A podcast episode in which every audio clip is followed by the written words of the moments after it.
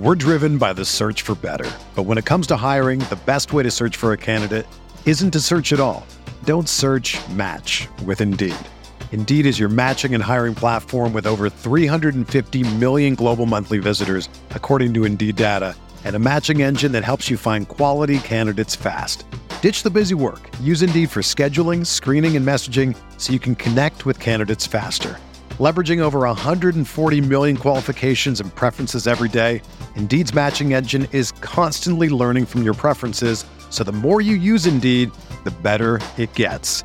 Join more than 3.5 million businesses worldwide that use Indeed to hire great talent fast. And listeners of this show will get a $75 sponsored job credit to get your jobs more visibility at Indeed.com slash BlueWire. Just go to Indeed.com slash BlueWire right now and support our show by saying that you heard about Indeed on this podcast. That's Indeed.com slash BlueWire. Terms and conditions apply. Need to hire? You need Indeed. Fires downfield to Ja'Marr Chase. He's got it. Wow. Takes it all the way. DJ Moore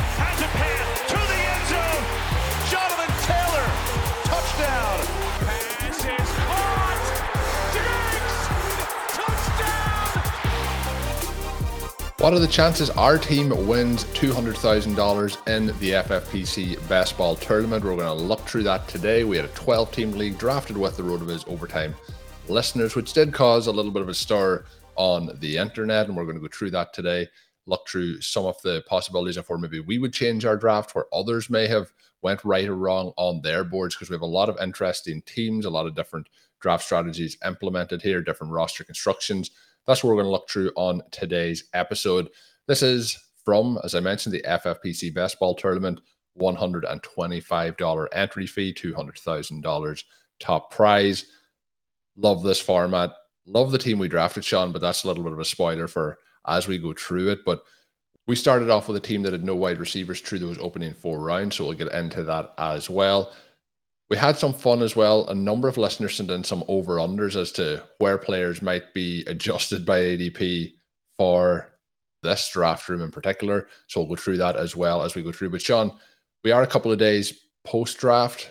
How are you feeling and I guess not even how are you feeling about our team. Let's do that later. But how are we feeling in terms of the the fun time that was was had here? It was it was awesome, and you know we thanked everyone at the end of the previous show when we were drafting. But I just want to thank them again. We had folks from all over the world. We had folks driving, you know, many cross miles, lines. Yeah, out of their way to participate and I mean that kind of thing just makes you feel good. And then the event itself, I think, was a huge success. It is interesting. You mentioned that these drafts always generate a little bit of controversy, but if anything, I, I mean, this draft wasn't perhaps as wild in some ways as it easily could have been. We have Fantasy Mojo, who does a great job as one of the main uh, FFPC sort of insiders or promoters, what have you uh, showing sort of players who are above ADP, players who are below ADP, and yet Colm with the over unders that the listeners sent in, I mean, were much more aggressive than that.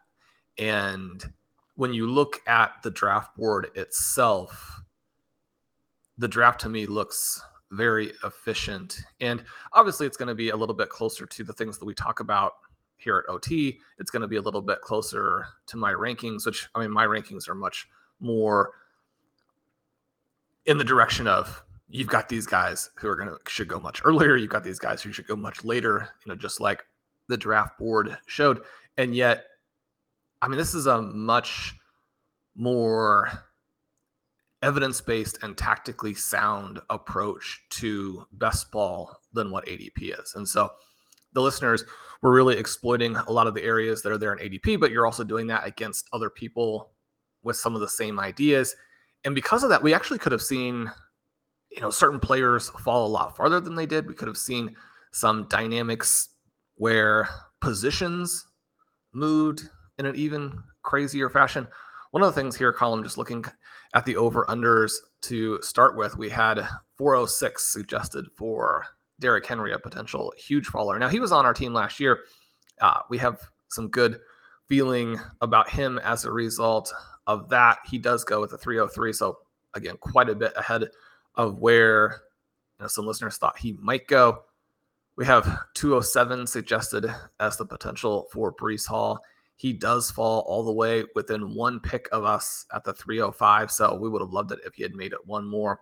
Colm, the drafters, I think you could say, showed some restraint, but also drafted some really good teams. Yeah, there's some really, really good teams in here. And as it went along, we talked about some of the teams that were really shaping up nicely. And and now as we go through the full 20 player rosters, it's gonna be fun to to break those down. I think there was a lot of discipline in this room. And I know when we're talking through it, there is going to be conversations from many people, I'm sure, who watch this, who maybe have checked out RotoViz overtime for the first time and, you know, why have so many wide receivers going to But I think there's a lot of discipline in a room like this to know what players to select when the room is developing as it is. And there's not many teams in this that have got truly caught out by that wide receiver avalanche. To be honest, if we look through the entire draft, we are the team that has drafted a wide receiver last. So if anyone got caught out, it was going to be us. So we'll go through our team in a moment and people will be able to know or let us know what they think in terms of what our wide receiver room turned out like if it is going to be able to compete in this contest. The way it works is two of these 12 teams is going to make it through to the playoffs. Then you'll go into individual 12 team leagues then two teams advance from that two teams advance from that and then that last week of the playoffs three teams will advance to that final. So looking through the roster, Shawn, I think we'll we'll jump through some of the ADPs to get that out of the way in case we forget towards the end. But Jerry Jeudy came in for an over under of 310. He was right on the button. That was the 311. So he's probably as as close as it, as it got to correct predictions. Uh, we get Gibbs at the 211. He goes at the 312. So a little bit of a slide there past where that projection was having him. We have JSN at the 60 or at the 402. He goes at the 601. Derrick Henry, you mentioned his already. Pickens with somebody 502 goes at the 702. So when I'm looking at these, these are obviously projections sent in by some listeners who thought that these players would go vastly ahead off ADP. They have still gone vastly ahead off ADP, but not to the point where maybe in some other OT drafts we would have thought they would have jumped. Uh, Rachaad White 905. He's one of the players who actually went above that. That was the 811. And Shawn, Sam Howell, who we end up drafting, we'll talk about in a little bit.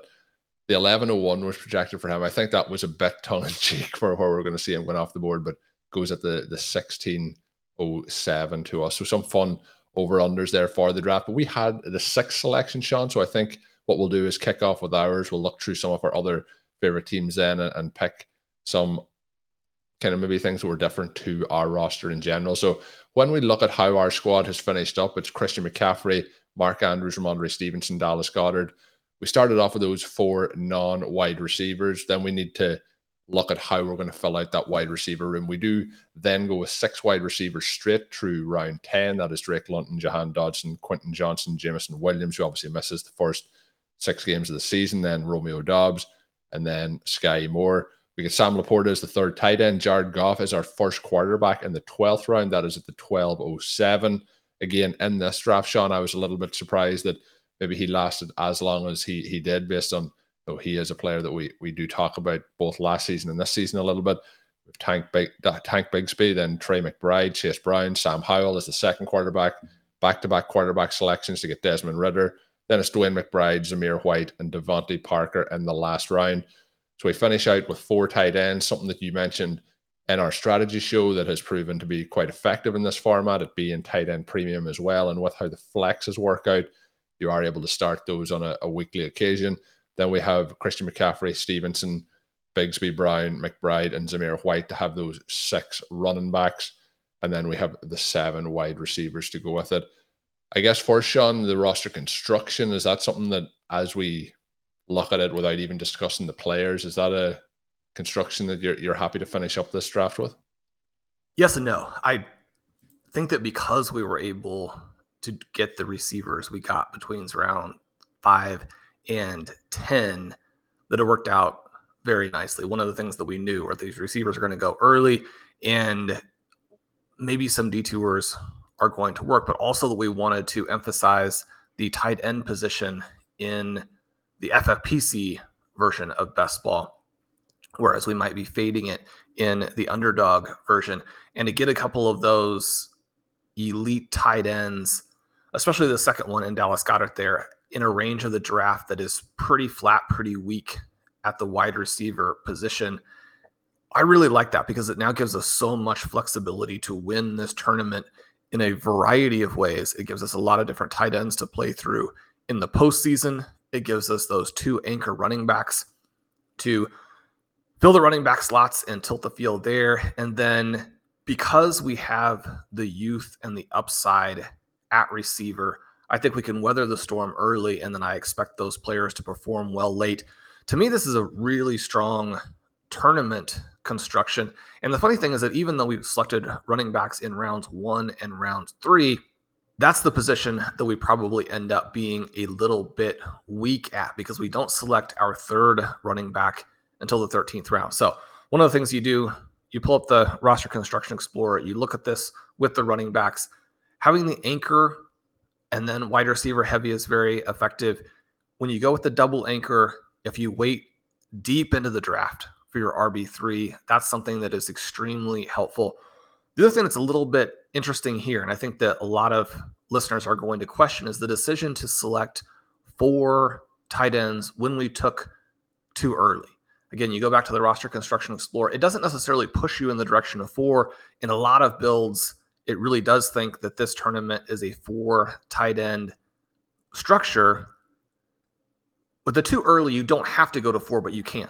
More or less, the three tight end and the four tight end are equivalent. Colm, one of the things that you and I talked about, and one of the things that does happen here a little bit, you look at the list of the players most above and most below ADP, obviously, most above, a ton of wide receivers in there. And so we know that once we get into this range where we selected Laporta and selected McBride, that the receivers are probably not going to be particularly strong. We had a, a difficult choice between Rondale Moore and Laporta at the 11 6. Probably not as difficult a choice when we took Trey McBride in the 14th because wide receiver had more or less dried up at that point. But having just taken the six wide receivers, we felt pretty good about that. We wanted Laporta to potentially go with a Jared Goff selection there at QB. The way that that all fit together, I think, is really perfect, not only in terms of what it does for us in a tournament, but also what it does for us in terms of this particular room. How do we get out of the original 12 team league?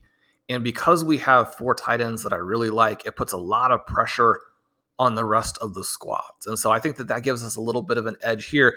When you're drafting against like minded and very talented drafters, you want to try and figure out what type of edge you could possibly push in that particular room. Colm, we went very tight end heavy, and then we went quarterback late. Everything about this team, from the perspective of getting out of the original 12 team group, and then if it's competitive in the playoffs, is going to rely on those quarterbacks. But as we discussed during the draft, the thing that you're really looking to do is draft a team where if you were right, and the part that we have to be right about it in this particular team happens to be those late QBs. If we're right on them, then we want the rest of the build to be dynamic in a way that augments that and amplifies it. I like the way this team works from that perspective. I also like the way this team works within the context of what we knew was going to happen in this draft. Yeah, and I think that is a good point to make. And as well, you mentioned the draft itself. For anyone that hasn't heard it, that is released. Uh, you'll be able to listen to the entire draft if you want to go back and check our round by round discussions when those players were happening. But you mentioned um, a couple of the selections there that may have been pivot points. One of those being the Laporta pick. When we look at that in particular, so we have Rondale Moore goes one pick after that. The other one that probably falls into a discussion point is also a tight end. That's Trey McBride. After we had the third tight end, we take him over Wan'Dale Robinson. Two kind of wide receivers that we would be interested in having on our rosters. When we look at those two picks in particular, would you rather have one of you know have a three tight end build with one of those wide receivers included in it? That may have made us change our pick from DeVante Parker in the last round, but we won't really worry too much about that particular point. But would you rather have a, a three tight end build with Robinson or Moore on that roster, and and probably the one that we may have passed up on because Laporta just seemed to be standing out so much to us at that 11-6 pick would be the the Trey McBride versus Wan'Dale in the, the 14th round. No, I, I like the way that it worked out. I like having the tight ends. We discussed on the show a lot that the two-two-two format, and so when we're talking about it from that perspective two running backs, two wide receivers, and then two flex. Well, you have the one tight end as well, obviously, in that starting lineup. The two flex spots can come from anywhere. And I think that that's where FFPC ends up still being fairly exploitable. Now, if you're talking about the normal drafts where running backs are going a little bit earlier, then what you have is even with ADP having shifted in 2023, you compare it to some other formats where drafters are betting much more heavily at the wide receiver position. I mean, in these drafts like this, you could decide to go extremely running back heavy. And so it would have been interesting to see if any of the teams had taken that approach. But what we can see here is even the teams that did go a little bit heavier at running back, and for an OT draft, we we actually have quite a few running backs going early and quite a few teams that invested in those spots. Out of the three slot, we have Derrick Henry and J.K. Dobbins in three and four. Out of the four slot, we have Tony Pollard and Travis Etienne in two and four. Obviously, we selected running backs in one and three. Out of seven, you have that Austin Ekeler, Nick Chubb in one and two. Out of nine, you get Jonathan Taylor and Josh Jacobs in two and three. That's obviously a very dynamic start, especially after you have AJ Brown in there in round one. But we don't see any team go to the three running back or the four running back build and say, I'm actually going to lean into this and the win the flex tool is telling me that in 2023 this is going to be much closer or potentially even go to the running back. I think that these guys are going to stay healthy. I think that they're going to hit. I'm going to play a four running back build what we had in this room were drafters who said there are going to be strong enough running back values early that i'm going to take a couple but then i'm going to pivot back to some of these other spots. But the part that is still fairly exploitable in FFPC is that if you can get one of those running backs as an anchor with a lot of the receivers, the fact that you have the full PPR here, right? So we talk all the time about how underdog with the two, three, one, you have the element where you can only play three running backs and you have to play at least three receivers. And then that leaks into what happens in the flex spot, even though it's half PPR.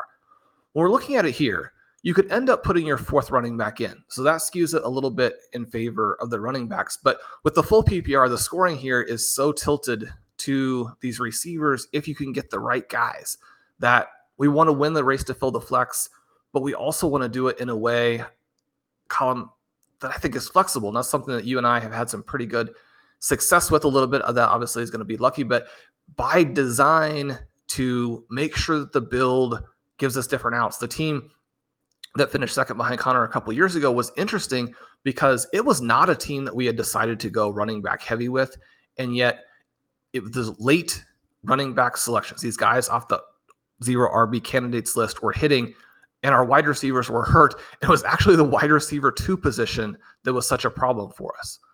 Well, I mean, if you're drafting receiver heavy, but that ends up being the problem that you run into, it's a good sign for the overall build and what you did from a flexibility perspective. I just think that this draft for us, but also for so many of the other competitors, is a lot better than what you get if you're closer to ADP. Now, I mean, some listeners are going to say, well, I mean, in the end, the same players are drafted. And that's true. But you want to look at the internal consistency of the individual squads and did they move in a direction where their needs were met? One of the interesting things that happened in this draft is that once we got kind of into the QB window and then later the QB started to really fall, which I mean only makes sense. You want to hit the end of those years. You don't want to be drafting very redundant types of players or very similar types of players at the top end of the tier. you want to get the bottom end. So drafters did a very nice job of that. Colm, I guess I'm a little bit surprised that we didn't see larger slides from say the elite QBs and the QB window, again, from that perspective of addressing those other spots and creating flexibility for the flex position, that early QB really takes out a high scoring player. It, it really does. And when we go through the teams in general, one of the things that stood out a little bit to me is in terms of some of these drafts, we see a number of teams go all out kind of zero RB starts. And I think, again, that shows a little bit in this draft, the intelligence of the drafters and knowing what may have been coming and how to balance that out. We don't see many teams really go all the way through it, but the one team that did, who drafts their first running back in the eighth round, they do draft Josh Allen, as you mentioned, taking potentially the firepower off another wide receiver out of that lineup. So we're going to talk about that team in a moment. We're going to get your thoughts to see you know what maybe could have been changed there, how you think that team still lines up. That is a team that started with Diggs, Josh Allen, TJ Hockenson, Marquise Brown, Michael Pittman, Diontae Johnson, Allen Lazard. Allen Lazard was also quite a bit ahead of his ADP in this draft, but again, wide receiver kind of pushed up across the board. The main consistent consistency, I guess, was tight end and wide receiver were up, and quarterback and running back then slid down that little bit. But Running back, I guess, not as much as I, I would have anticipated. But when we look through the team, Shawn, there's quite a few teams with, I guess we could say, a, a hero RB or modified zero RB start through those opening kind of five rounds. There's a number of teams who have just the one running back. We have the team in 12 that sets up with Garrett Wilson, Jalen Waddle, Jahmyr Gibbs, gets Kyle Pitts a tight end, Brandon Aiyuk, Jackson Smith-Njigba, goes to Tua, goes to Elijah Moore, then gets Anthony Richardson, then back to Alvin Kamara. So one run, running back through those opening 10 rounds. The team in 11 is CeeDee Lamb, Amon-Ra St. Brown, Jerry Jeudy, Najee Harris, Justin Herbert, Mike Evans, Alexander Mattison being the second running back at the 7 11. Couple of teams, Shawn, filling in that way, the team in 10. And again, we talk about this sometimes the back of the draft, you know, in those first two rounds, having the ability to go wide receiver, wide receiver, setting these teams up. But the team in 10, Bijan Robinson, Davante Adams, DK Metcalf, Deebo Samuel, Terry McLaurin, Darren Waller, Pat Freiermuth. Second running back is Cam Akers at the 803.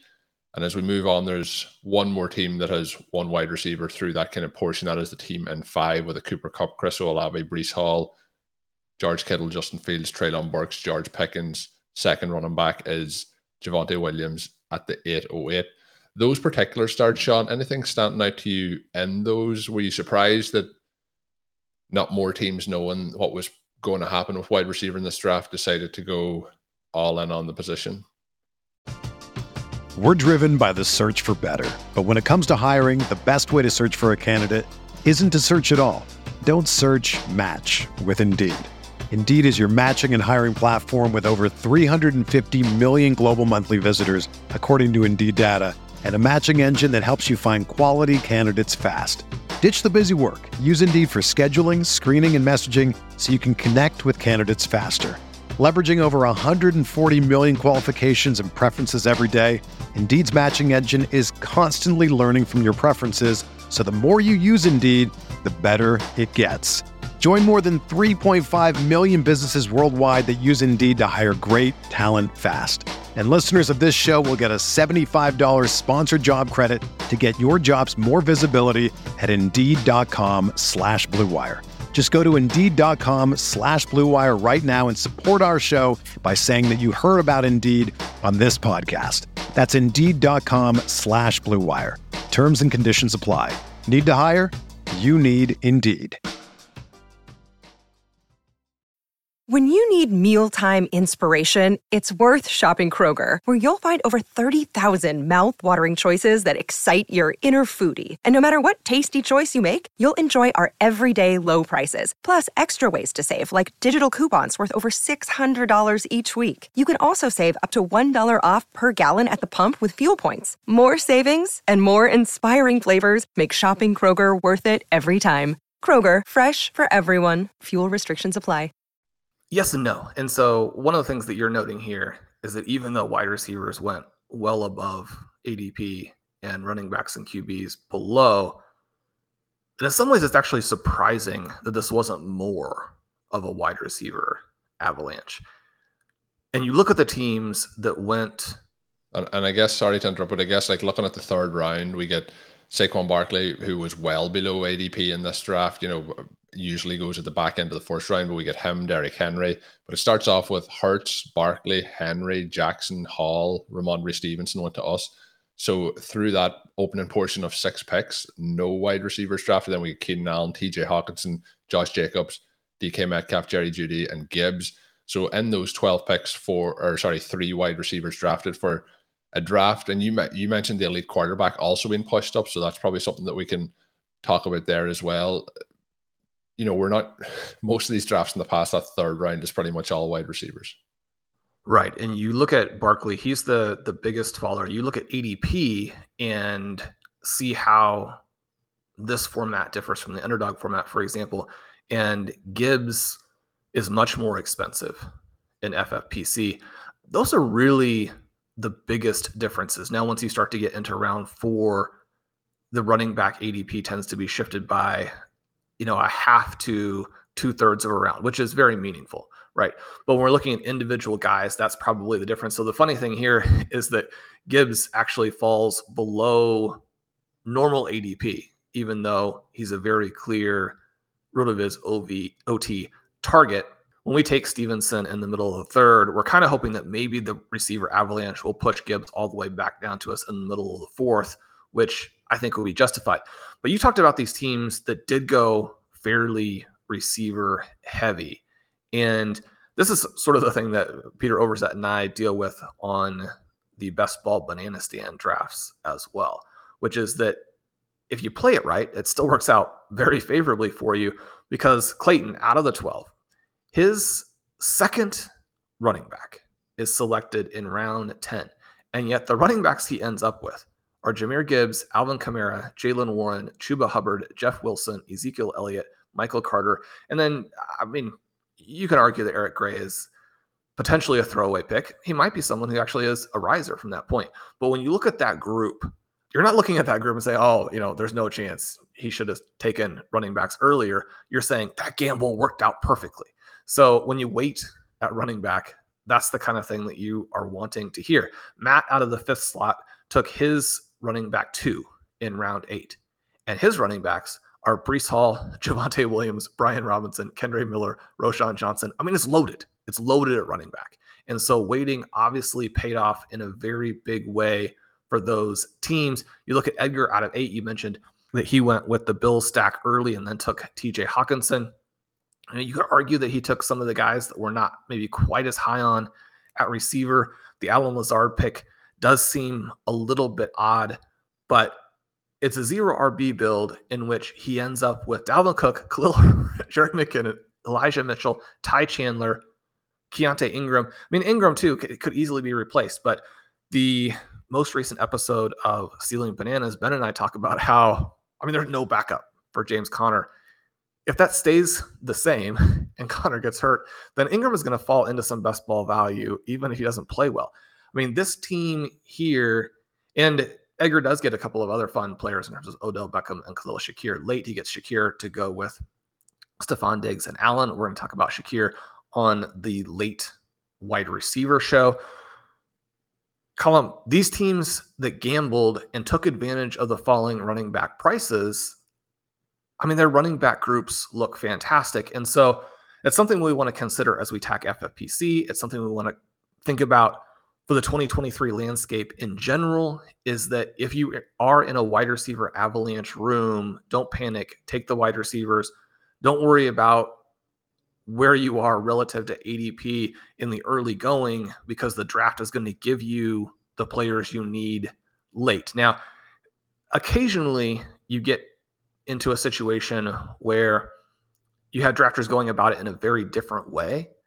And that can, can do damage to both different types of teams. It doesn't happen here, but I think it was really cool and really interesting. One of the other teams that didn't select a running back until round five. And so we might consider that to be sort of the soft zero RB, right? There is a elite QB in there, Jalen Hurts at the 301 to go with DeVonta Smith. So you have this incredibly dynamic start with Justin Jefferson, DeVonta Smith, Jalen Hurts, DJ Moore. I don't think people are still like hugely hung up on exactly what zero RB is. That's probably not true, but I don't check in on that you conversation. know that Shawn's not on Twitter when uh, comments like that are being thrown out. we had this really cool four player start and then it becomes Walker, Sanders, Swift, Montgomery, and Conner. So what this team has done is then vacuum up five consecutive running backs who are either clear fallers or arguable fallers or good values. And that's another thing that you can do in an FFPC format again with the 222, where you have that flexibility at the flex position. You can get in there on those wide receivers, make sure you don't get locked out, and then you can just vacuum up these middle round running back fallers. And the other thing that team did, Shawn, with doing that, and that obviously worked out in this draft room, is they take those five and they obviously then they take five tight ends post that, but they take no more running backs outside of those five guys. And so you get a five running back build, which in many cases drafters are going to be going for. If you get five players who have that starting level value, then you don't necessarily need to go beyond that. And again, we're talking about how is 2023 different? What types of adjustments do we need to make? In most years, you wouldn't be talking about selecting five guys between five and nine and getting five starters. And some people are going to say, well, is D'Andre Swift the starter? Is David Montgomery the starter? But the dynamic there is that you have players with a, I don't know if he's a huge, but a very significant locked in workload in what we expect to be high powered offenses. So, I mean, the name of the starter doesn't really matter. You're getting five guys with workloads that you can be very excited about. And I think you know, at least four of them we can say are pretty talented. James Conner is somebody that you and I have been on pretty strongly until just recently. It'll be interesting to see, Colm, what we have here with the Cardinals, the new coaching staff, Kyler Murray being out. I guess I'm less enthused about the potential for that offense as a whole. I don't think they're going to score as many points. I don't know if they're going to run as many plays.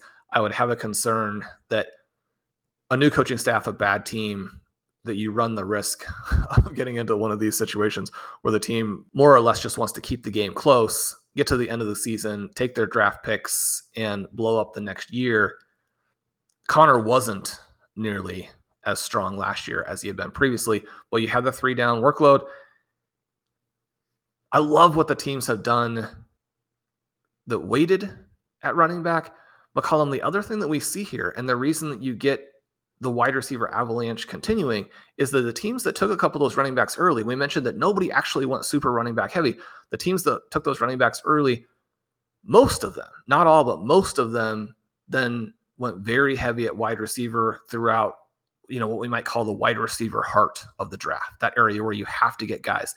And it's interesting too, when we talk about this particular draft, how it worked how the wide receivers went early. Ross Durham has just published a couple of different articles about how you can take advantage of ADP in the FFPC format to make your teams work really well. Anybody who is wanting to think about some of the nuance of positional allocation and positional opportunities, both from a global perspective and from an individual player perspective, Ross has a couple articles on that that again I think dovetail nicely with what drafters did in this room.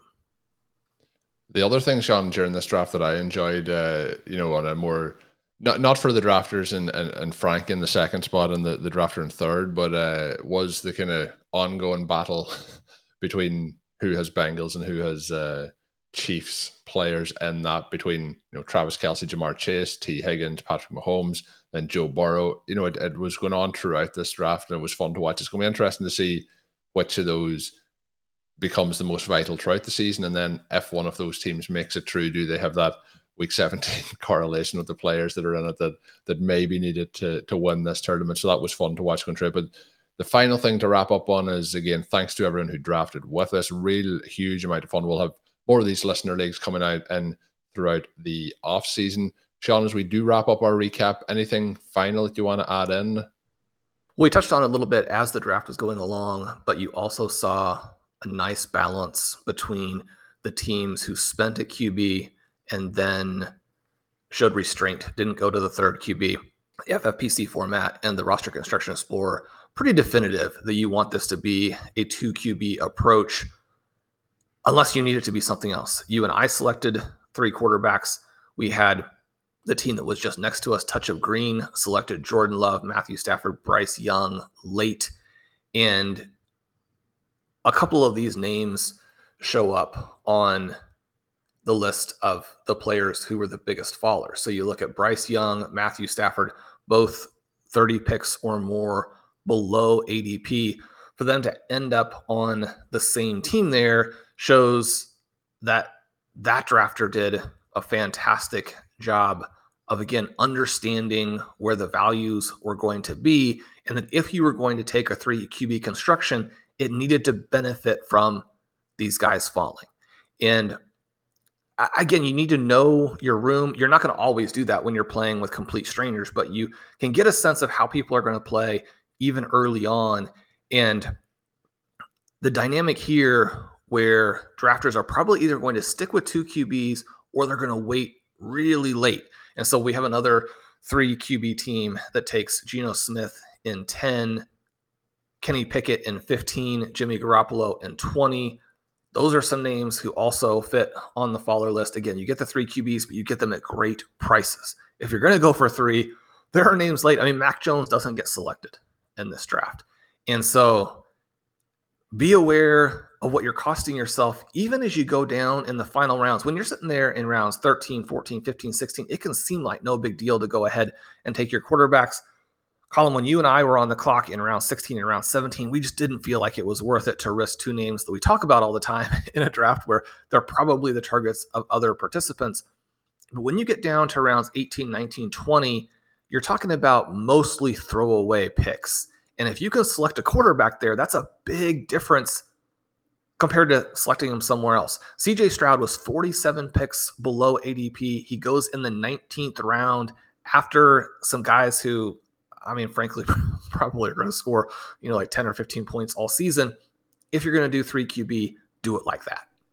Yeah, and another good recap. And people wonder, we talk about why recap drafts. You know, you want to see where the mistakes were made, how it went well, how it went wrong, what you can learn from other teams as well as your own. So hopefully people have enjoyed listening into this one. Shawn mentioned a number of times some of the tools on the website, looking at the roster construction explorer, seeing what works best. Obviously, you can check the ADP over at the FFPC and Underdog and much more. If you want to get access to all the content and tools on the website, you can use the code RVRadio2023 at checkout. Save yourself 10% off a RotoViz NFL pass. I guess, Shawn, that is going to wrap us up for this edition. My name is Colm Kelly. You can follow me on Twitter at Overtime Ireland. My co host, as always, is Shawn Siegele. Check out Shawn's work on rotoviz.com. And until we are back, have a good one. Thank you for listening to Overtime on RotoViz Radio. Please rate and review the RotoViz Radio podcast on iTunes or your favorite podcast app. You can contact us via email at rotovizradio at gmail.com. Follow us on Twitter at RotoViz Radio.